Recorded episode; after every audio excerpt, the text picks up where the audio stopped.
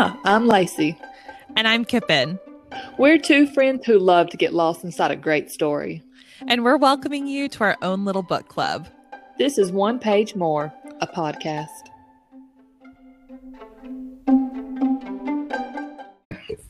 Hello. Okay. All right. We're going to do this thing.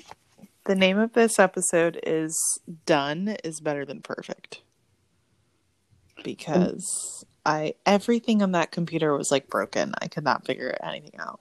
This is your normal desktop? Like, yeah. Well, it's Jared's gaming computer.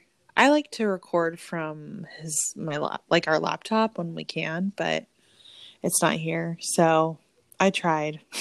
It was like all the USB imports were broken somehow.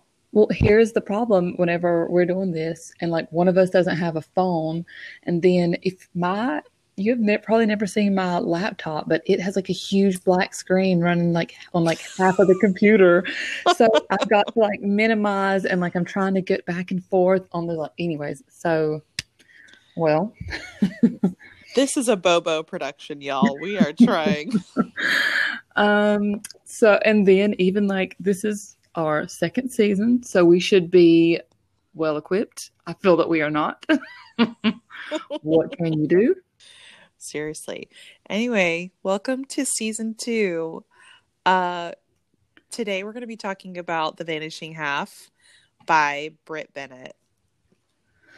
All right. Are you ready to dive in? I am. So you want to give us like a little synopsis? Sure. The Vanishing Half is about it starts off about two identical twin sisters named Stella and Desiree. They live in a really small town that is inhabited only by biracial individuals, and they really put emphasis on whiteness and how each one of them basically wants to get with a more and more white person so that their children are kind of evolving into this, just basically white passing. And then it talks about their lives, and then eventually both of them have a daughter, and how their lives kind of ebb and flow in and out of each other. And a lot of really difficult themes are brought up throughout it.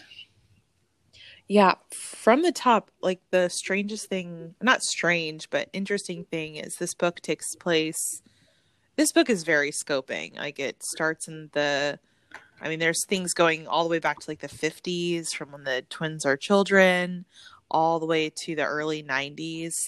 And Mallard, the town where they're from, like everyone there identifies as colored. And it's like, I mean, you can see that even in the way we're talking about it, the change in how we've talked about race and how that's evolved over time, because we look at them as biracial, but they look at themselves as black, even though they're all super light-skinned and they all want to be super light-skinned in that town. They still see themselves as only and solely black.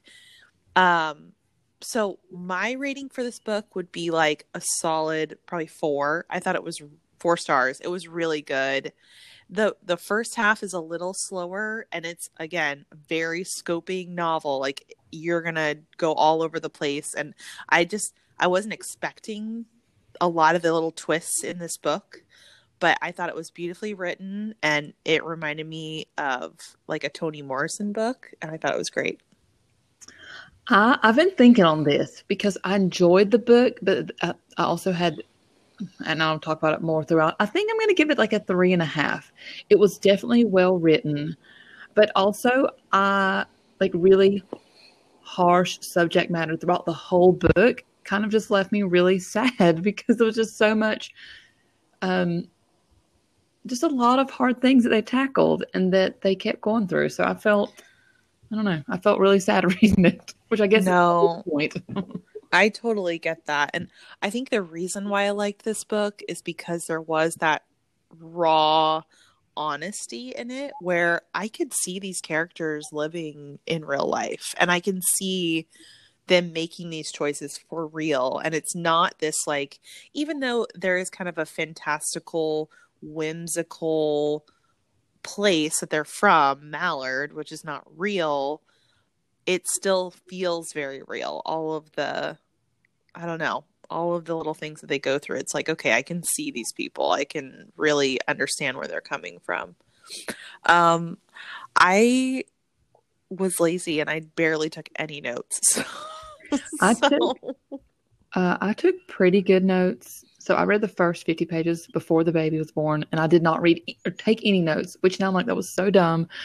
Because the first, so I'm going to, I might skim over that. But like the latter part, I took probably way too many notes. So, okay. So just starting off, oh, and Penelope is here. We're so excited that our little co-host has been born safely and happily, and she's so cute. But so in the very beginning of the book, you have Desiree and Stella, who are like total opposites. And Desiree is desperate to get out of Mallard.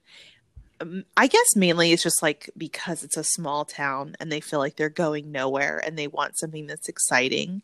And Stella is super smart, bookish.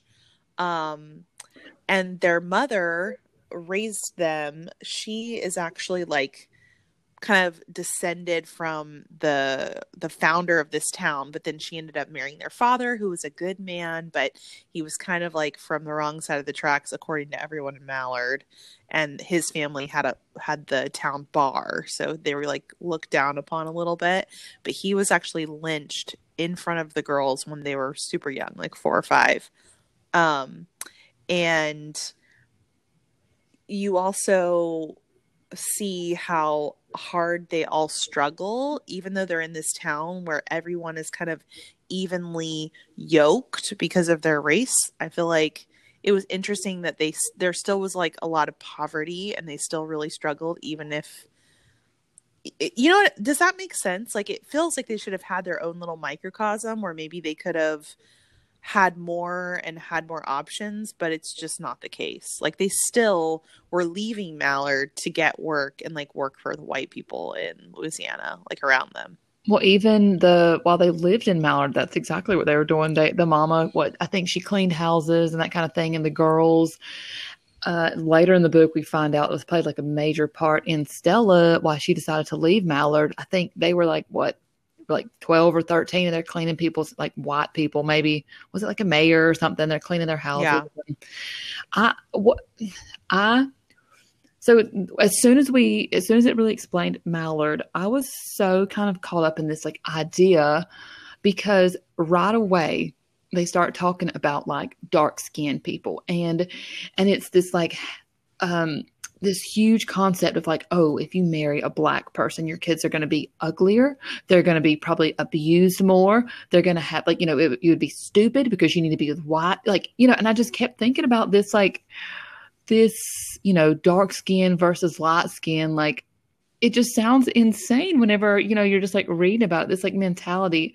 What did you think about that? I think that was like obviously a huge part of the book, but it really did make me so sad, especially when, like I said, just because they were light-skinned, they were down upon as black people, and their father was still lynched, even though he could have probably passed as a white man because he was so light. Mm-hmm. So it's like, it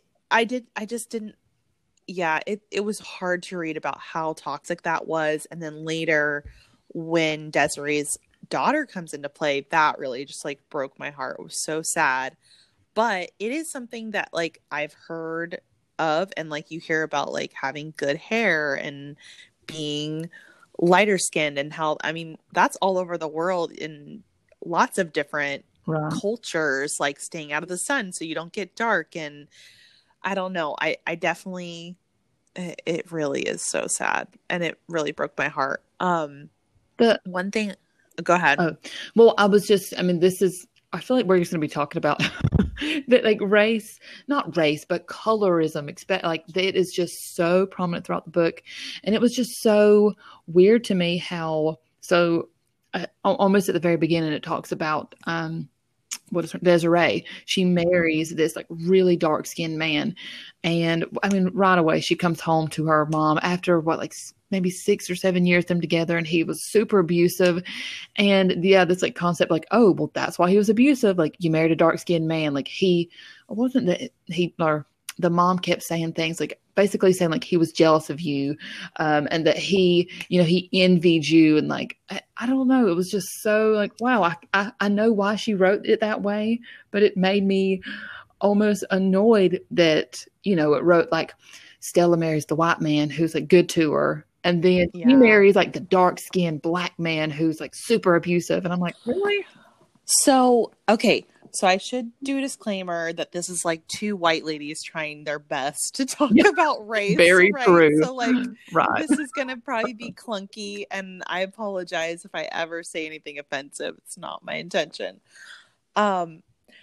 I actually really respect the author for the way she did treat colorism in this book, because she's telling you through these characters, like, what they're saying is dark is bad, light is good. Look at how much better Stella's life turned out because now she's white, or because people think she's white, or, you know, all of the characters are saying like, you're nicer if you're lighter, you're happier if you're lighter, all of these things.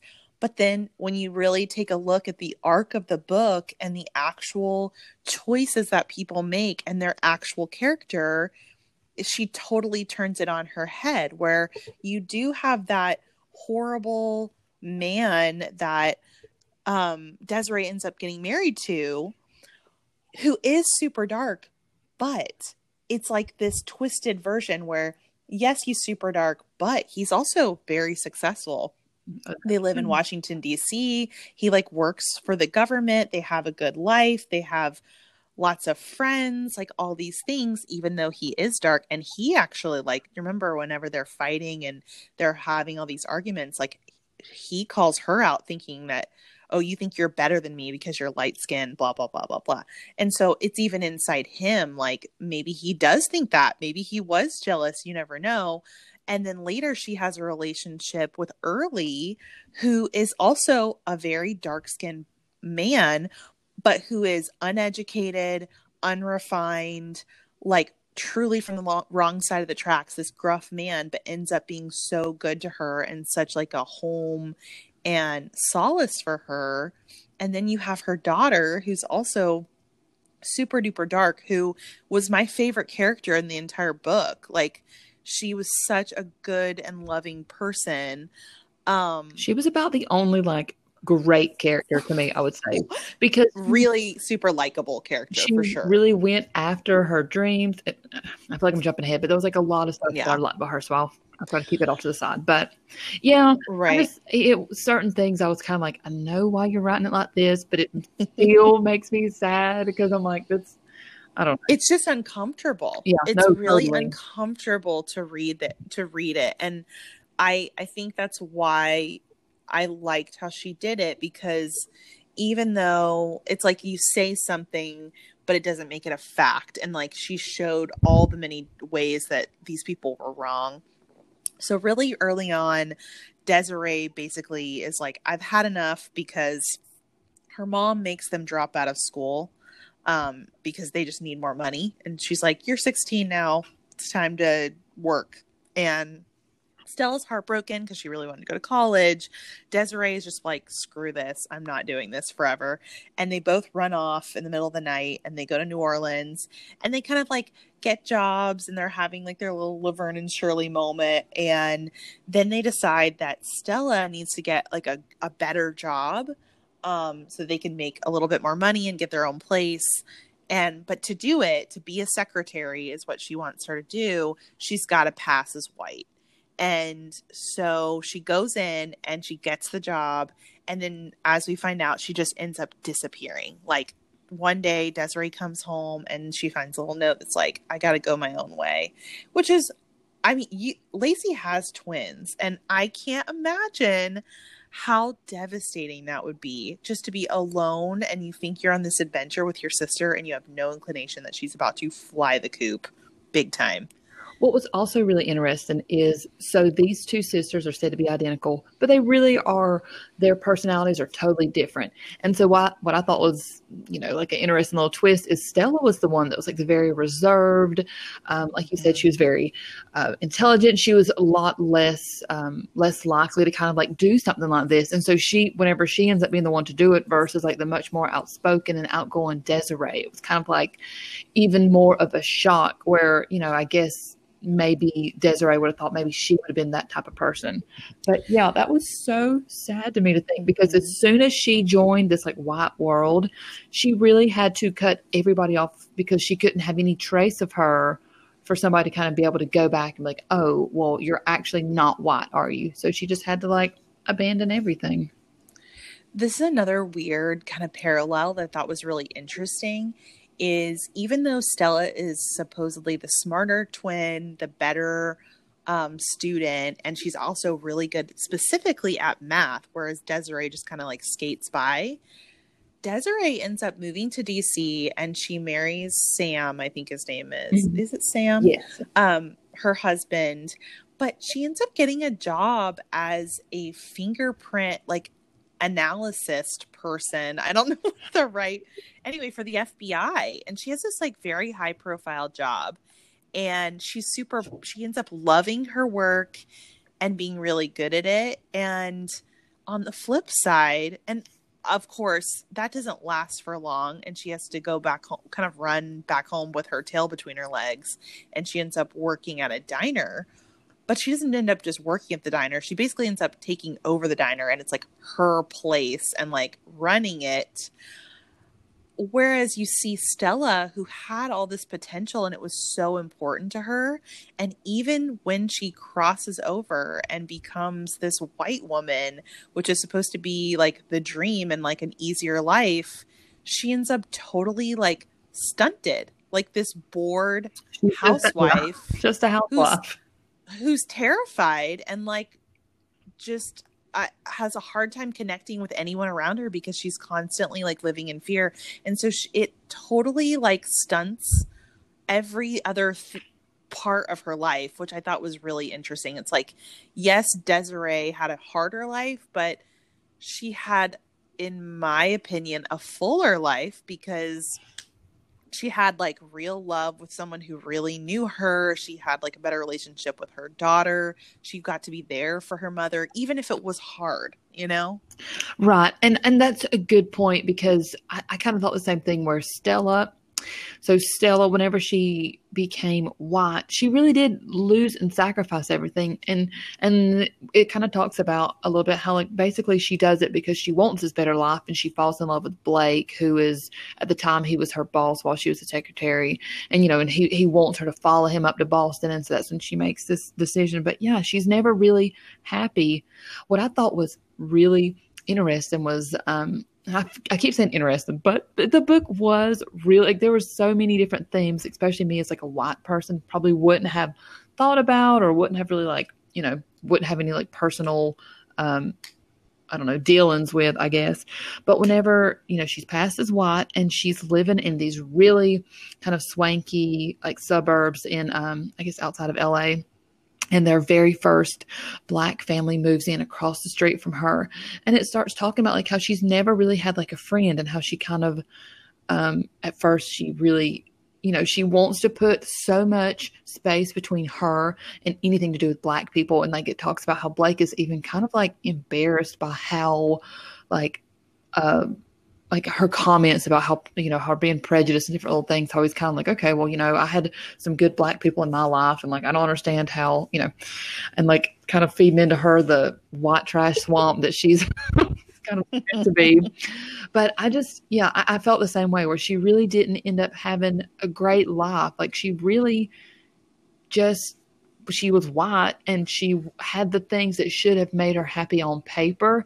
But yeah, she didn't really have a great relationship with Kennedy. Later on, she didn't really have a great relationship with Blake. Like you said, she was really bored and basically would talk about how she had nothing to do. She had no friends.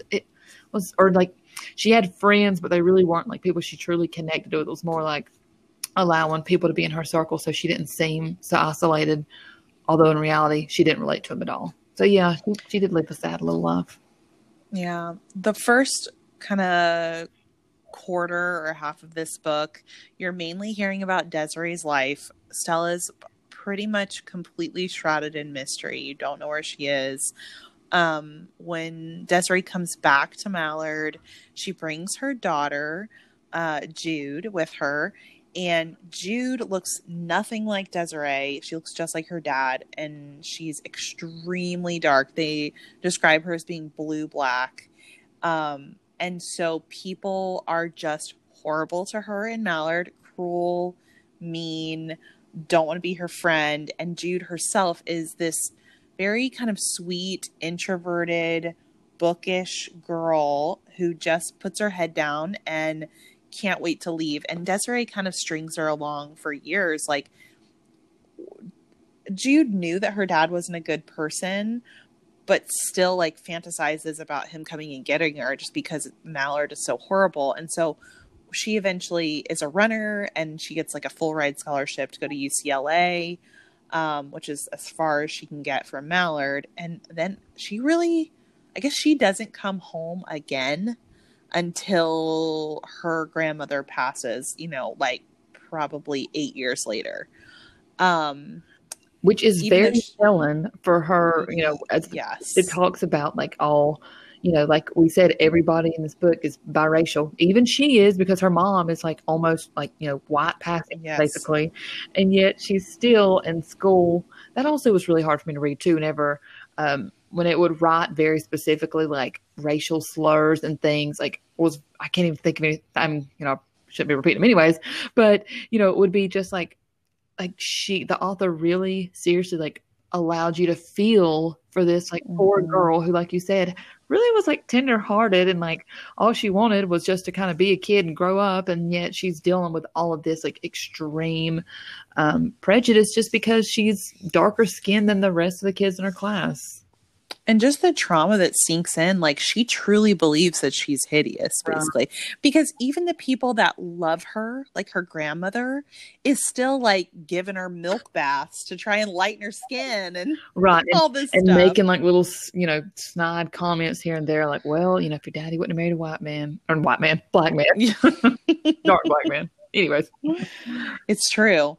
And there's this really compelling yet sad little storyline where she basically, there's this one bully that like just torments her, then she ends up like meeting up with him, and it's like, it's classic like stuff like this, not to this degree, but like has happened in my own life. Do you know what I mean? It's just like this, it was this people bully that comes in and makes you feel like a little tiny peon. And then kind of here's what I was thinking of, Kippen. It was Normal People.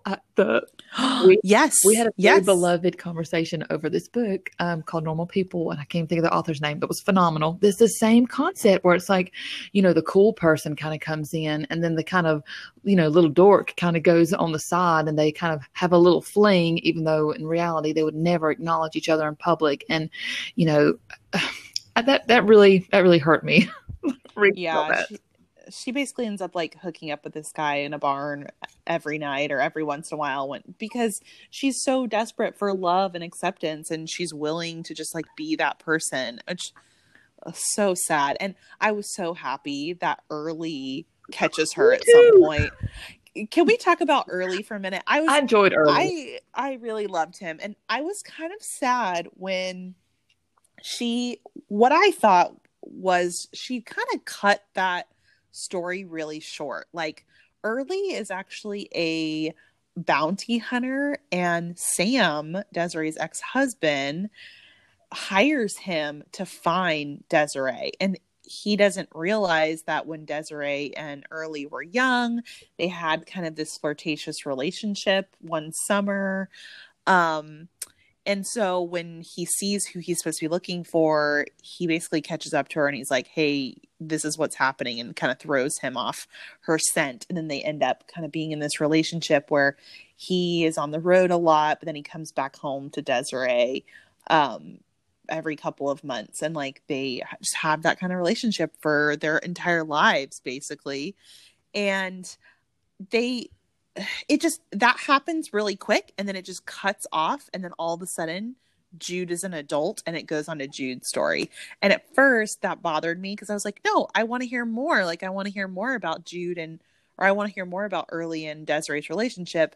But I did feel like that was satisfied at the end of the book and I got what I needed. And I actually loved Jude's story. I thought that was maybe the most interesting part of this whole book, was learning about Jude and Kennedy and then a little bit of Stella. Like, that was super engrossing to me, and I wasn't expecting it to be.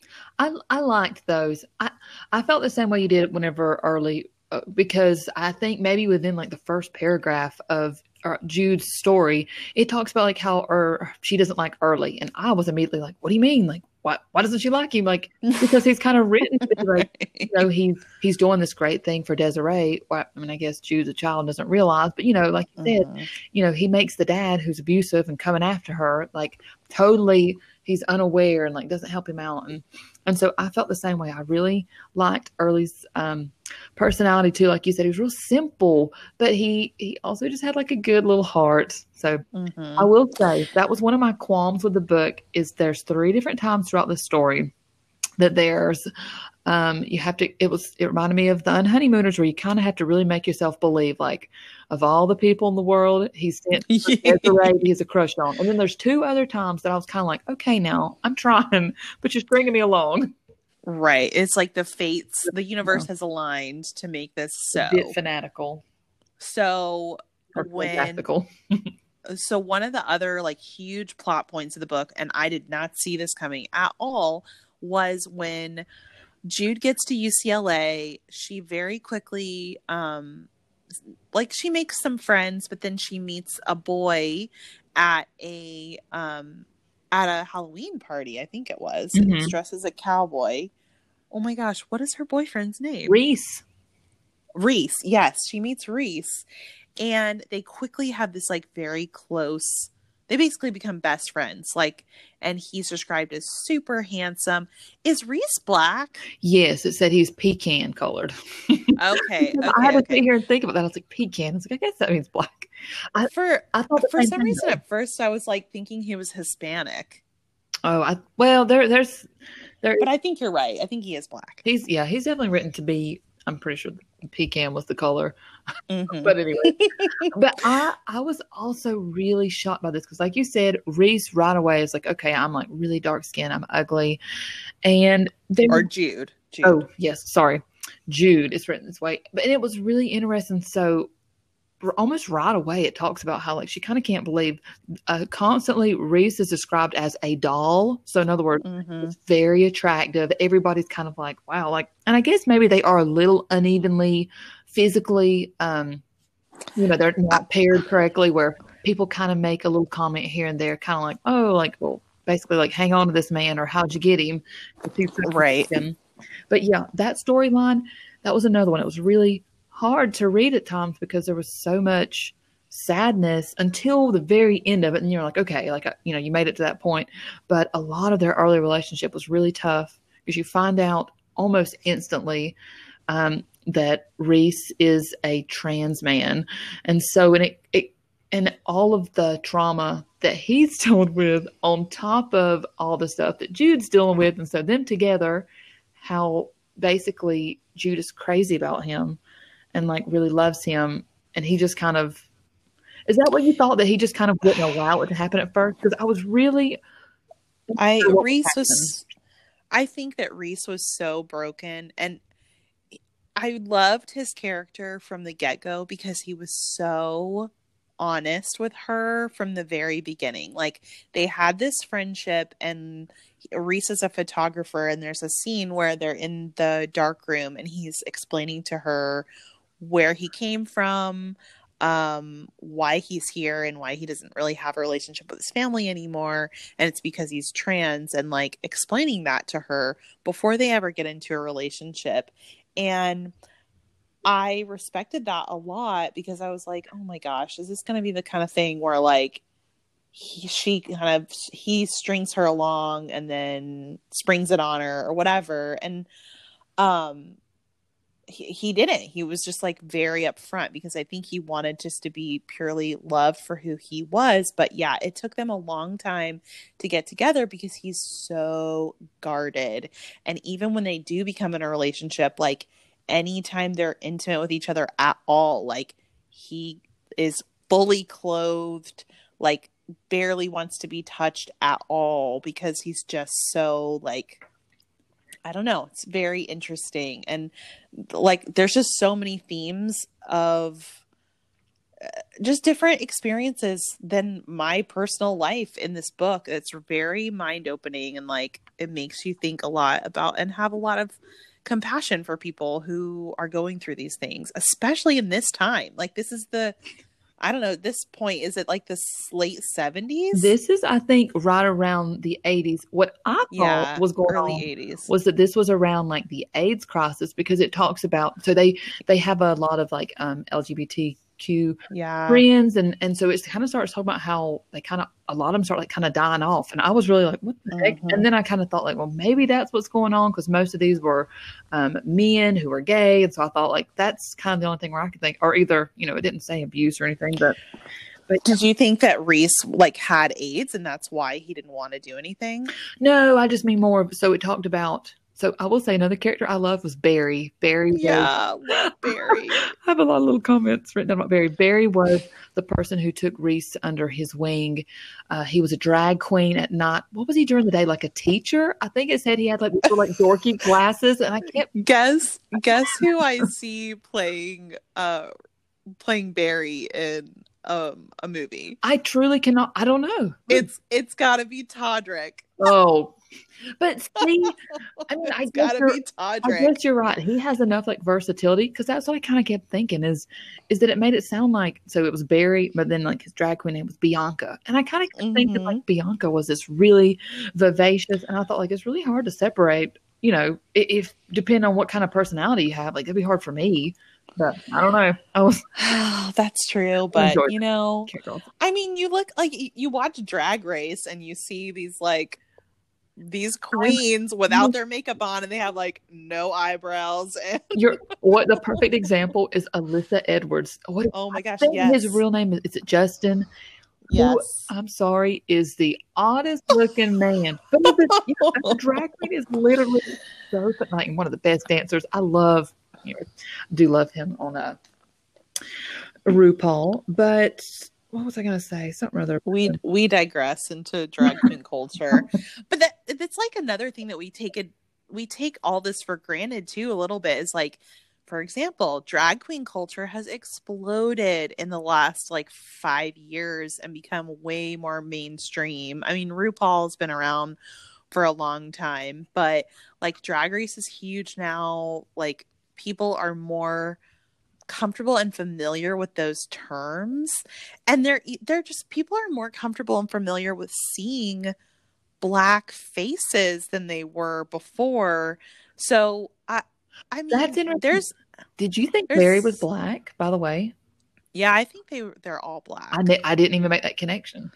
I mean, I guess you're right. It probably would have made sense with the time, but anyways, sorry. Yeah, so Jude ends up taking a side job as like a caterer, and she's trying to help earn some money to help Reese pay for his top surgery, which is what he wants to do. And so, yeah, and eventually like they actually do become in a relationship, and they're together for the entirety of the book, and they have a very like solid, they had the best loving relationship. I felt like out of every character written. Oh yeah. They were the most solid. Like they for sure together the whole time, never arguing. I know, like really there for one another. So this was the second part that this had to happen for the book to progress. I get it, but this is the second part where I was a little bit like, huh. So while she's working as a caterer or little assistant to a caterer, in walks this girl with what color were her eyes supposed to be? This brilliant violet, right? Like very very like beautiful. I guess white woman comes in, and then behind her, she sees the image of her mother, and she realizes like, oh, this is my Aunt Stella that has up and left the family. And so then she becomes entranced with finding more out about her. And so she gets in cahoots with her cousin Kennedy. Kennedy's aside. I realize that, like, it does seem like a stretch that she would be catering a party where Stella would be attending. It's more believable to me when, one, I think about, like, they're basically, like, at an elite party. Not of, like, Hollywood people, but, like, I don't know, is Blake a lawyer or something? Like, that's a good question. An investor or something, right? Yeah, they run in these, like, circles. That's true. And this is supposed to be very, very swanky and like has a lot of family money and stuff like that. Right. And so like those circles are like fairly small of these extremely rich people that aren't like in show business in Los Angeles. I'm sure that that circle at that time was like fairly small. This is like a respected caterer who, and if you think about it, like these people, if they find a good caterer who they like, they're probably passing the name around a lot.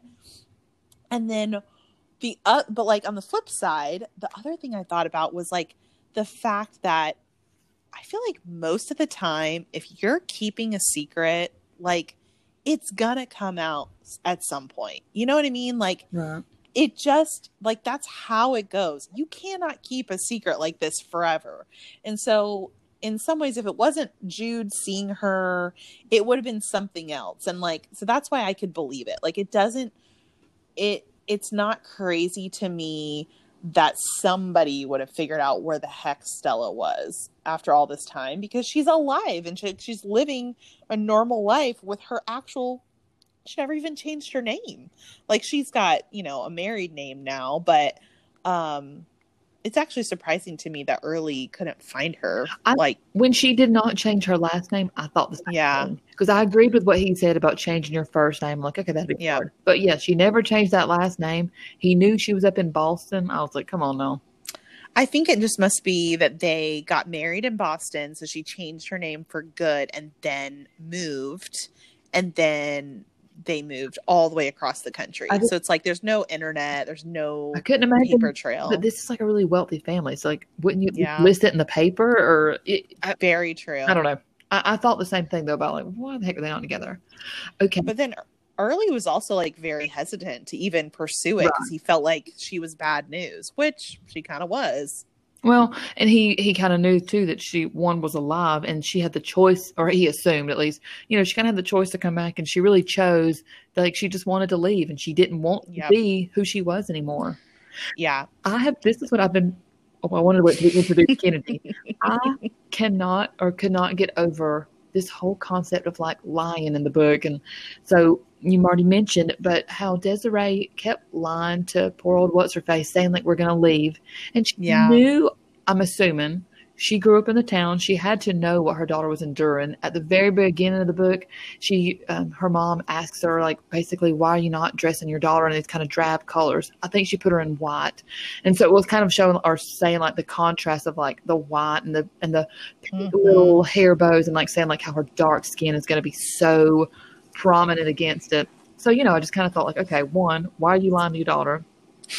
And then two, like with Kennedy, Stella is constantly lying, or, you know, her whole life basically ends up being a lie, the latter part of her life, and how that changed who Kennedy became. You know, she was so written as this very entitled and spoiled. Oops, sorry, my alarm's going on. But she's written as this very just spoiled person. And I thought, like, how different would she be if she actually knew that her mom was biracial? Like, that would, I'm assuming, change her standing. You know, from back then, like, and how different people would have viewed her. So I don't know. Yeah. There's this really, even like beyond Kennedy as an adult, whenever she's a child, there's a black couple that moves in across the street from Stella. And at first, like you said earlier, Stella is like leading the charge on, we can't let these people move into our neighborhood. But then she like cannot help herself.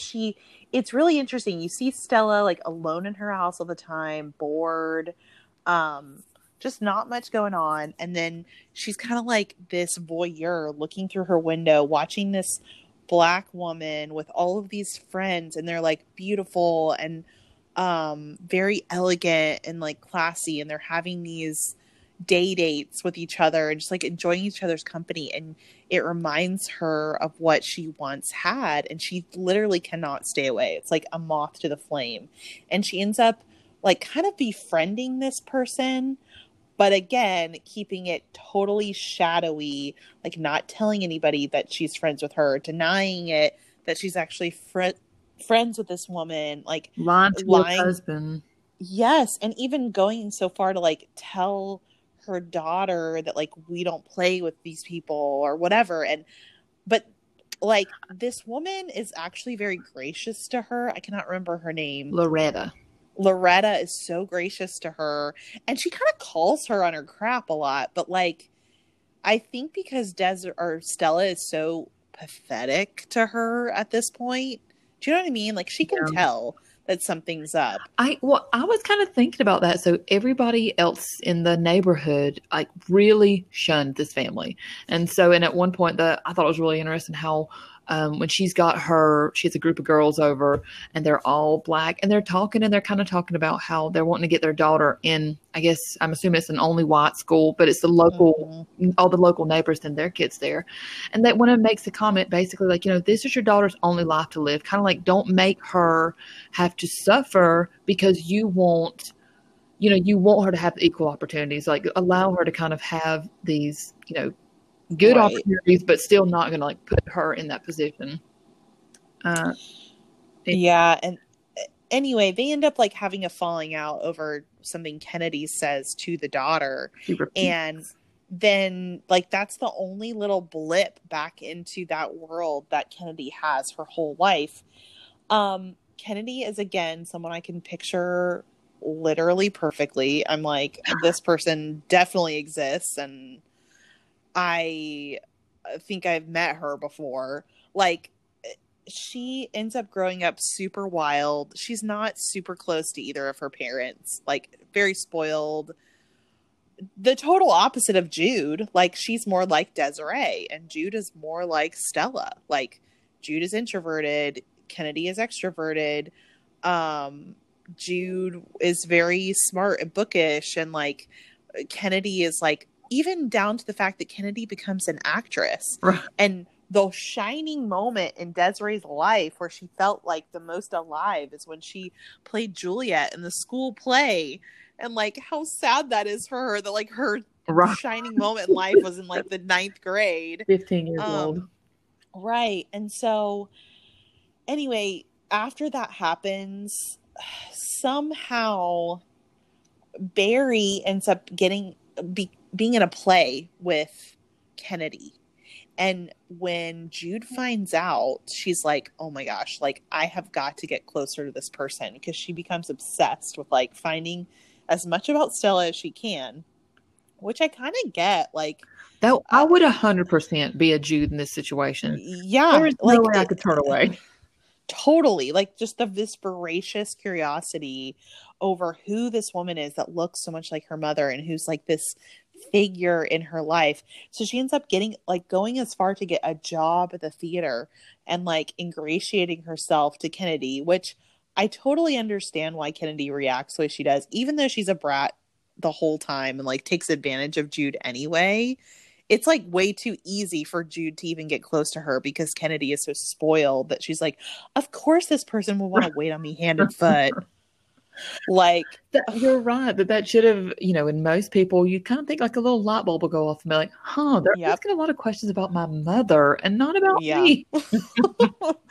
Anyway, like so after they're in this play, like Stella and Jude actually meet, and Stella wants nothing to do with her. Of course, we're like coming up on 45 minutes. So I'm trying to accelerate, shove a bunch of stuff in here. But yeah, Kennedy kind of lives this like little wandering lifestyle. It goes through she wants to be an actress, but she's not that great. And she's pretty, but she's not like gorgeous. And so she just is, you know, her highlight is like being in a soap opera for a couple of seasons. And then she never really goes beyond that.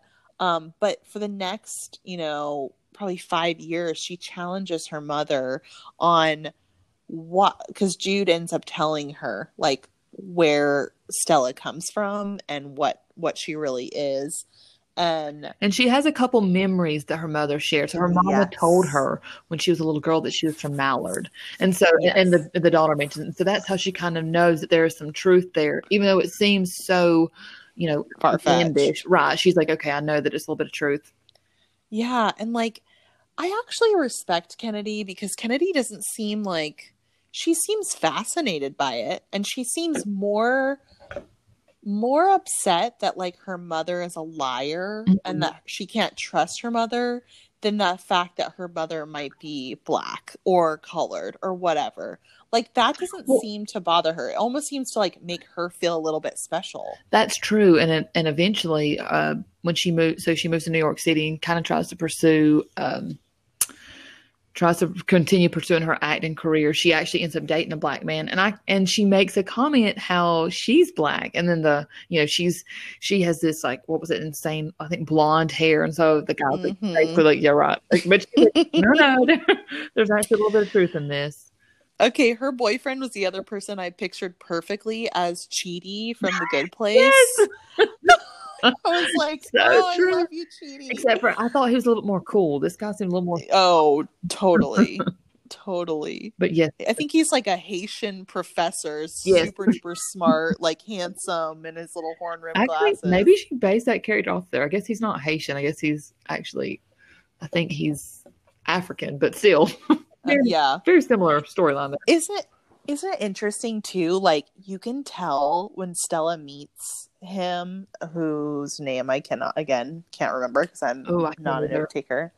But it's interesting like how intimidated she is by him, like because he's like obviously probably like a dark black man, but so smart, so well spoken. She actually calls him a snob. Like she thinks that he's very uppity, which is rich coming from freaking Stella, like living in Bel Air. Right. Anyway. And also at this point, I believe at this point she also is teaching, right? So like she's went back and got her degree. She kind of found a little bit to do. So it's the same or having the same profession. It's kind of like, there's a lot about you. So as they drift through life, Jude and Kennedy run into each other kind of by happenstance another time in New York City while Reese is there for surgery. And I don't know, it's so interesting because they're so drawn to one another and like they both are so interested in one another's lives, but I think Kennedy's too prideful and Jude is just like doesn't care enough. You know what I mean? Jude's got her own good life that she's living. Right. She doesn't want to waste too much time on Kennedy. Jude, I don't know if we mentioned it. She's in med school. I was so proud of her little character. I'm like, come on, girl. Yes. You're right. But because I thought that too. If I was to find out that I was to have a long lost cousin, especially a first cousin, and not only a first cousin, but your only first cousin. Yeah. I know that I would be so engrossed. I believe in New York City, they exchange, or she gets her number and like it talks about how she goes, was it years without calling her or something? And I'm like, are you kidding me? I would have went home literally the second I got to my house phone. I'd have been like dialing that number. I'd been like, honey, let's get together. Let's plan a family reunion. Yeah. Like we need to be friends. So that was really interesting that she kind of allowed it to be separate, even though she had Kennedy had this personality where she really wanted to know more.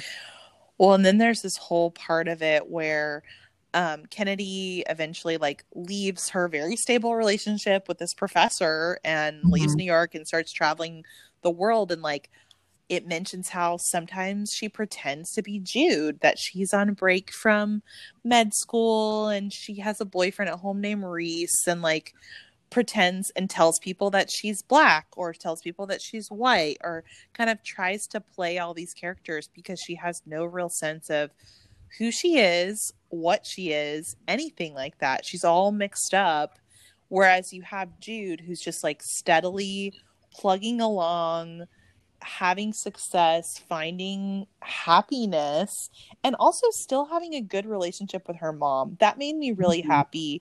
Like I was afraid once she said that like you know, that she'd never go back to Mallard, that relationship would kind of wither away, which made me super sad for Desiree to like lose a daughter after losing a sister. And but she makes a point to like see her mom pretty often, and as often as she can. I love whenever there was one part where her mom called and like she I think maybe she had ignored her last call, so she like had to pick it up. And so it was just like this kind of sense of, you know, she really wanted to kind of, you know, she didn't want to like disappoint her mom, and like she really wanted to like keep that relationship.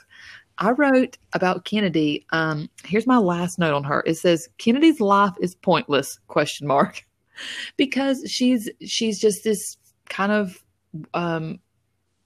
rich daughter of somebody, and she just kind of flounces around and never really is like happy. Like you said, her whole like the biggest job she ever gets was she was on the show for 3 seasons. She was like a minor character, and you know, yeah. And so it's kind of like she just never really was happy.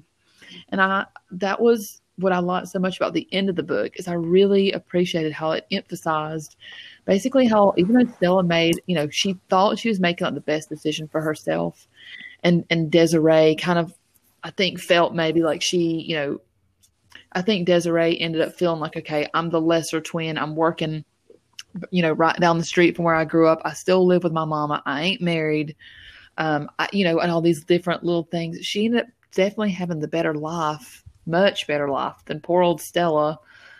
And that was another point I was going to make, and I've already lost it.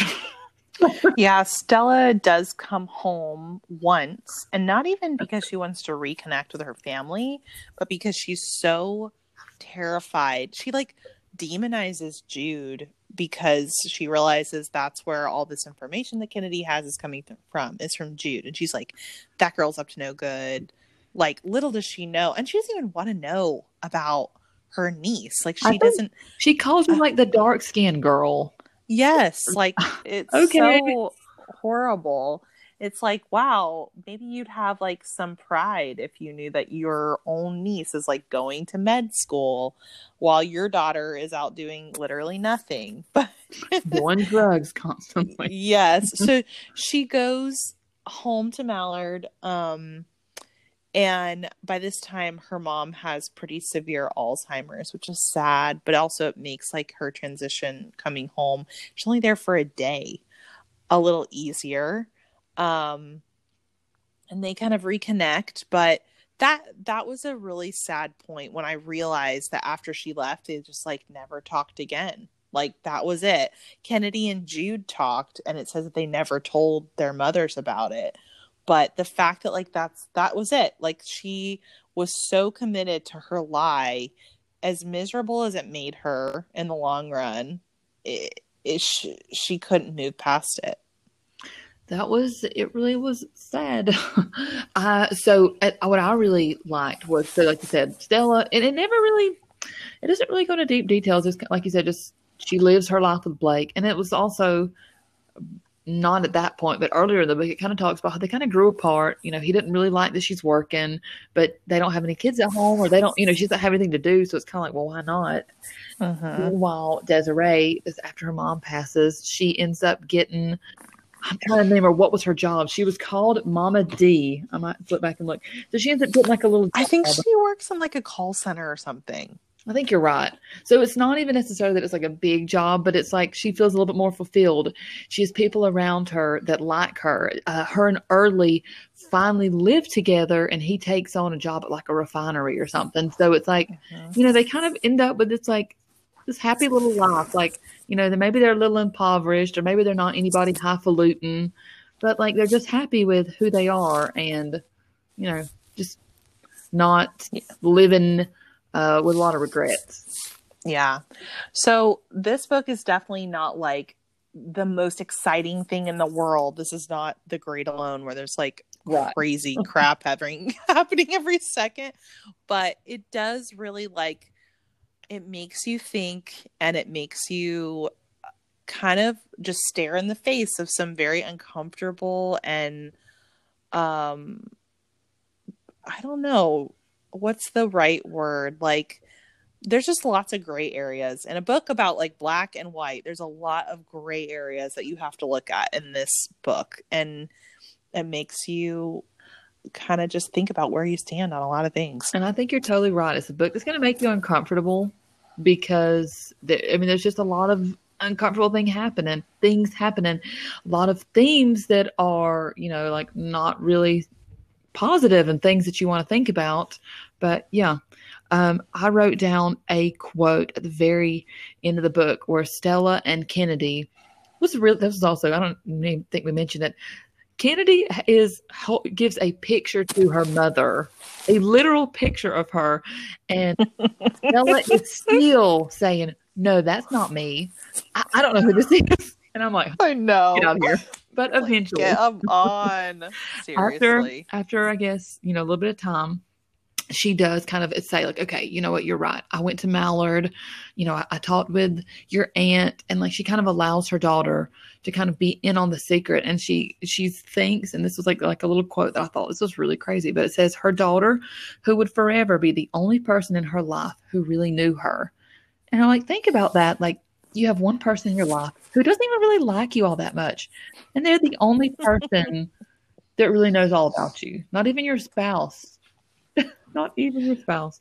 Right. And they just fundamentally didn't understand each other at all. Because Kennedy was constantly trying to impress her, but she just felt like... Right. She didn't really... They didn't have similar interests, and she wasn't really proud of her, and she felt like a disappointment. And it was totally the thing where it's like Stella... Kennedy was exactly what Stella thought she wanted, just like everything else. And then it didn't turn out the way it was supposed to. Which I guess that's the huge theme of the book. Like, sometimes you think that you know exactly what it is you want, and then it ends up not being great. Not great at all. And it's, not that Desiree knew everything about Stella's life, but it's like a rare instance where you can literally see yourself traveling a different road and how it turns out. Like, that's kind of... when you have a very close sister that looks exactly like you living the opposite life. Right. And everybody in the town, I wrote this down too.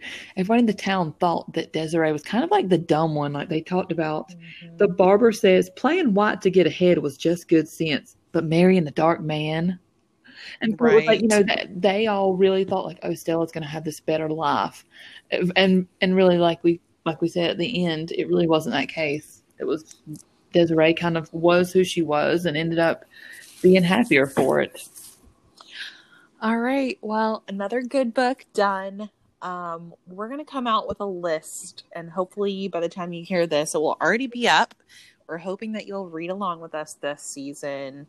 We'll have 6 books that we're going to tackle over the next 6 weeks.